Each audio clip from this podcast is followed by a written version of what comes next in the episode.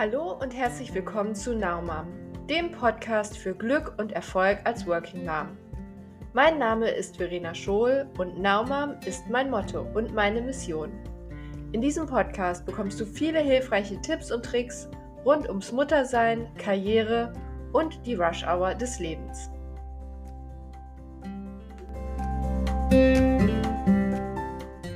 Die heutige Folge des Now Mom Podcasts lautet Working Moms Königin der Produktivität.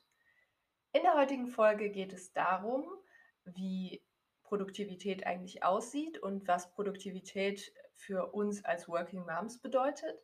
Es geht außerdem aber auch um Parkinsons Law, die Eisenhower Matrix und um Vorurteile. Bist du schon gespannt, wie das alles zusammenhängt? Dann geht's jetzt hier los.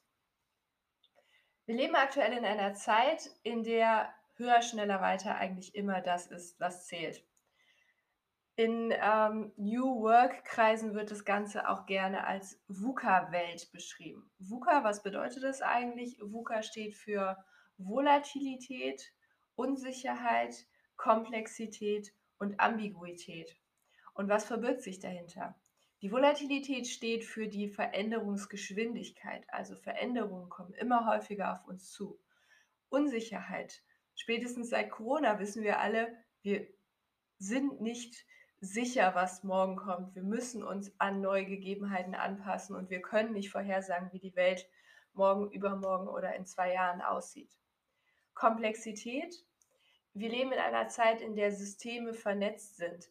Das heißt, häufig sind auch Informationen vernetzt und nicht immer ist es leicht herauszufinden, was alles wie zusammenhängt und ähm, zu antizipieren, was passiert, wenn man an dem einen Faden zieht, was das am Ende tatsächlich bedeutet.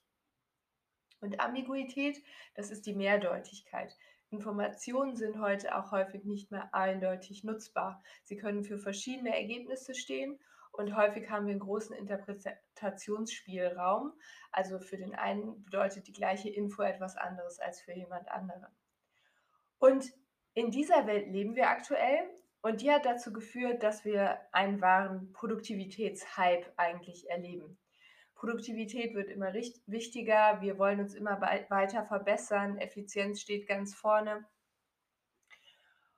Und dann kommst du als Working Mom und ähm, erlebst die Herausforderung, dass die Arbeit nicht mehr das einzig Wichtige im Leben ist.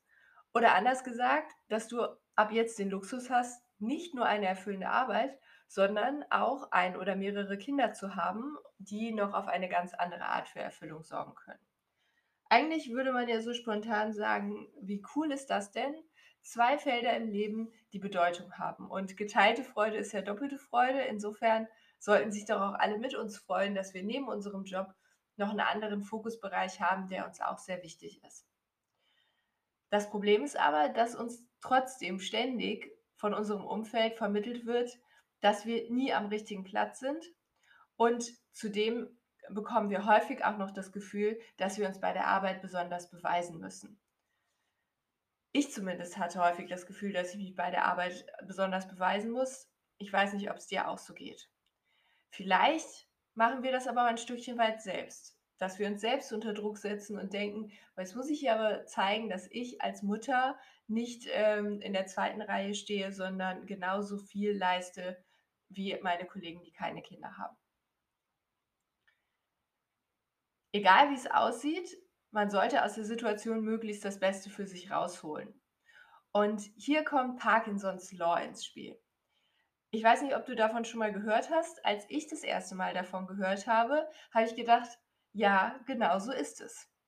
Und dieses Parkinson'sche Gesetz besagt, dass Arbeit sich genau in dem Maß ausdehnt, wie Zeit für ihre Erledigung zur Verfügung steht und nicht in dem Maß, wie komplex sie tatsächlich ist.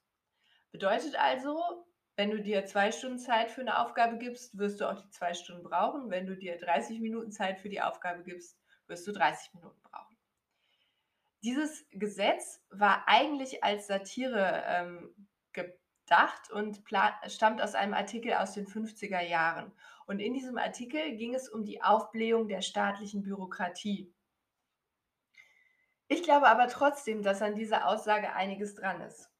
Denn ähm, kennst du das auch, wenn du im Meeting sitzt und das Meeting ist für eine Stunde angesetzt und man erstmal eine halbe Stunde äh, sich begrüßt, vom Wochenende erzählt, bisschen rumlabert, dann 15 Minuten vielleicht noch diskutiert, aber in der letzten Viertelstunde die wirklich wichtigen Entscheidungen trifft, die wegen der das Meeting eigentlich angesetzt war.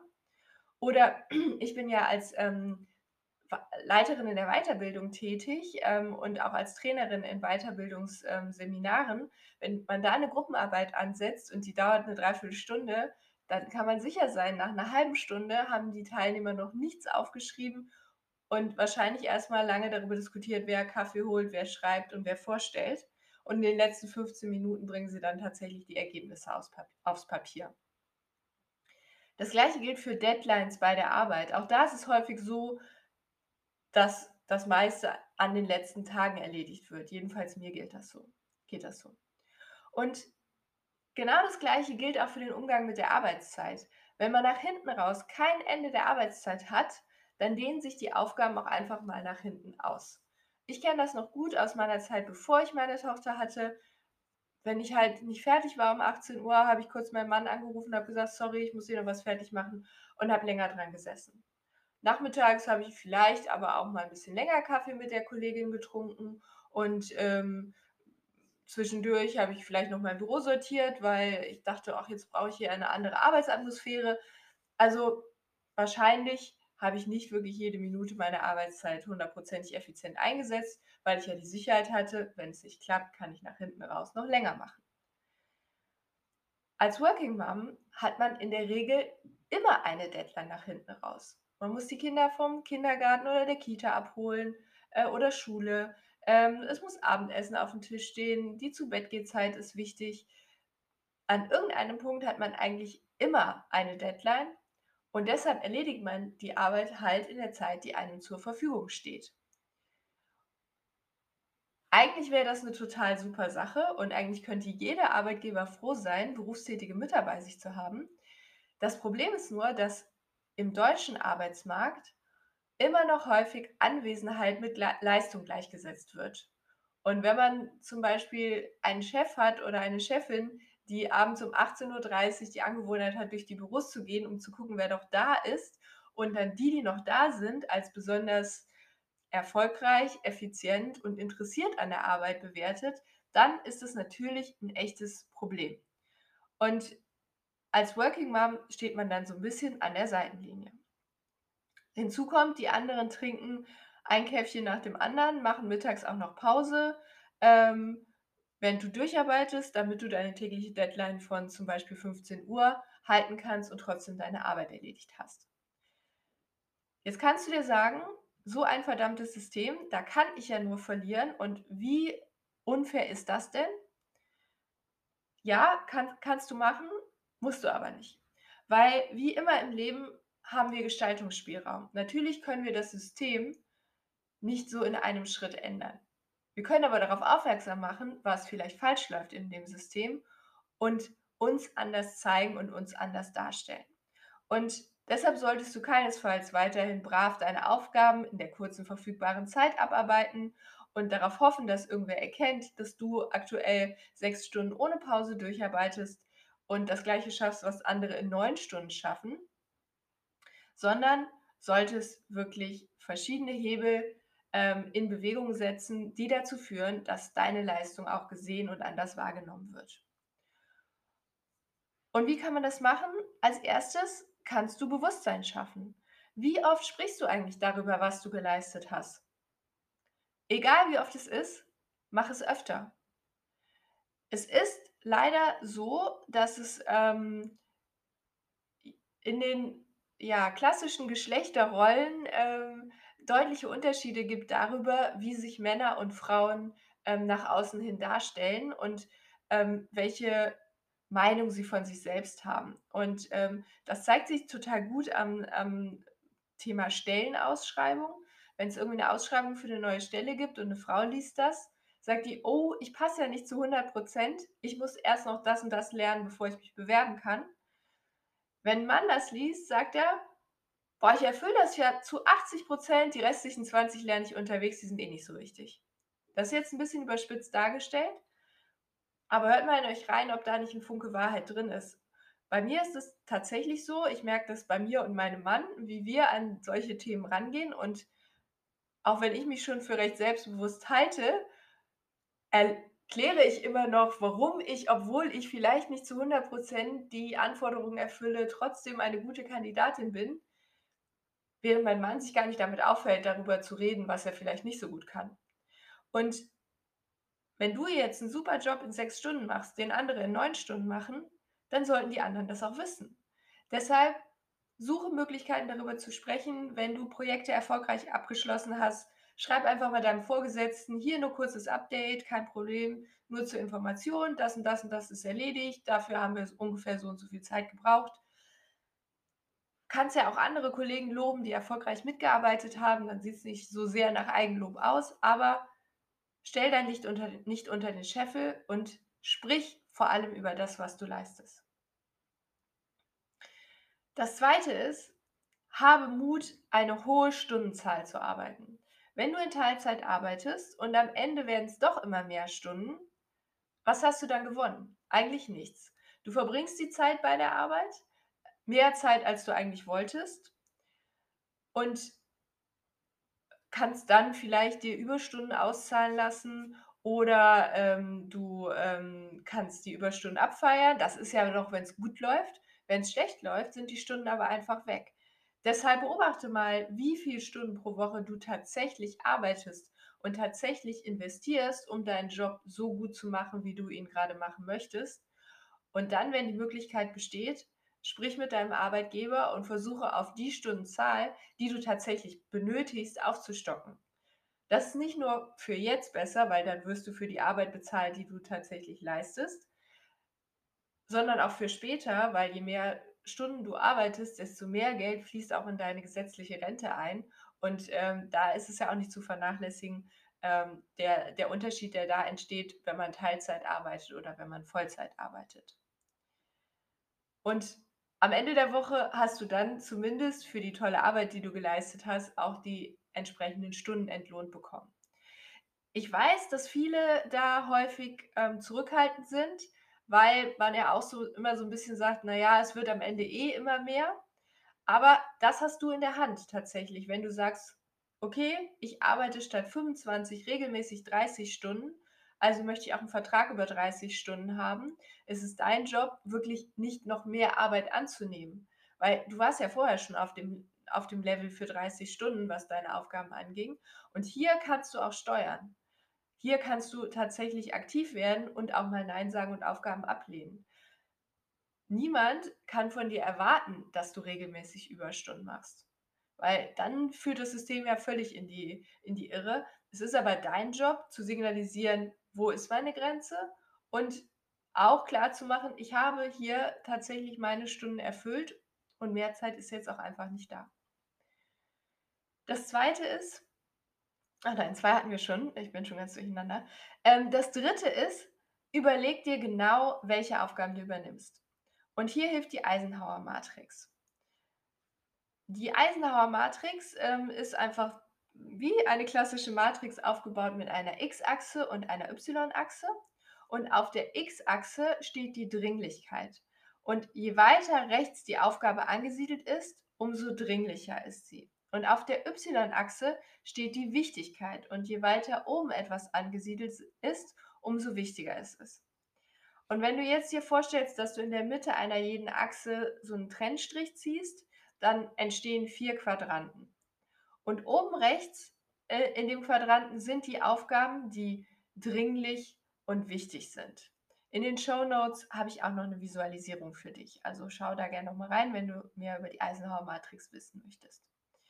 Und was dringlich und wichtig ist, das ist eigentlich ja ein No-Brainer. Das sind die Aufgaben, die du selbst erledigen solltest und die du auch erledigen willst und musst. Oben links stehen die Aufgaben, die zwar wichtig sind, aber nicht dringlich. Und das können Themen sein, die langfristig Bedeutung haben. Da sollte man sich genauer anschauen. Vielleicht macht es ja aus strategischen Gründen für dich Sinn, so eine Aufgabe auch mal zu übernehmen. Die für aus meiner Sicht Killeraufgaben sind aber die, die nicht wichtig, aber dringlich sind. Das sind die, die dir den Tag versauen, deine Pläne zerschießen und dafür sorgen, dass du dich nur noch abhetzt. Da kommt was rein, was mal eben noch erledigt werden muss. Das sorgt für Stress bei dir, aber niemand wird merken, dass du da gerade ordentlich noch was weggearbeitet hast, weil es nicht tatsächlich eine wichtige Aufgabe war. Und bei diesen Aufgaben hat man zwei Möglichkeiten. Man kann sie delegieren, also nicht selber machen, oder einfach mal nicht machen. Die Frage ist nämlich, wenn es nicht wichtig ist, warum ist es dann dringlich? Kann man es vielleicht ganz weglassen? Ist es vielleicht was, was immer so gemacht wurde und deshalb sollte es auch jetzt so gemacht werden, aber es wurde seit langer Zeit nicht mehr hinterfragt. Also da solltest du genau drauf schauen. Und Aufgaben, die nicht wichtig und nicht dringlich sind, sollte man immer komplett weglassen oder, wenn man das nicht selber entscheiden kann, zumindest ähm, zu dem gehen, der es entscheiden kann und das hinterfragen. Und wenn es um die Verteilung von neuen Aufgaben geht, dann versucht dich auf die zu konzentrieren, die wichtig sind aus deiner Sicht und nicht das zu übernehmen, wofür sich kein anderer gemeldet hat. Der vierte Punkt, mach mal Pause.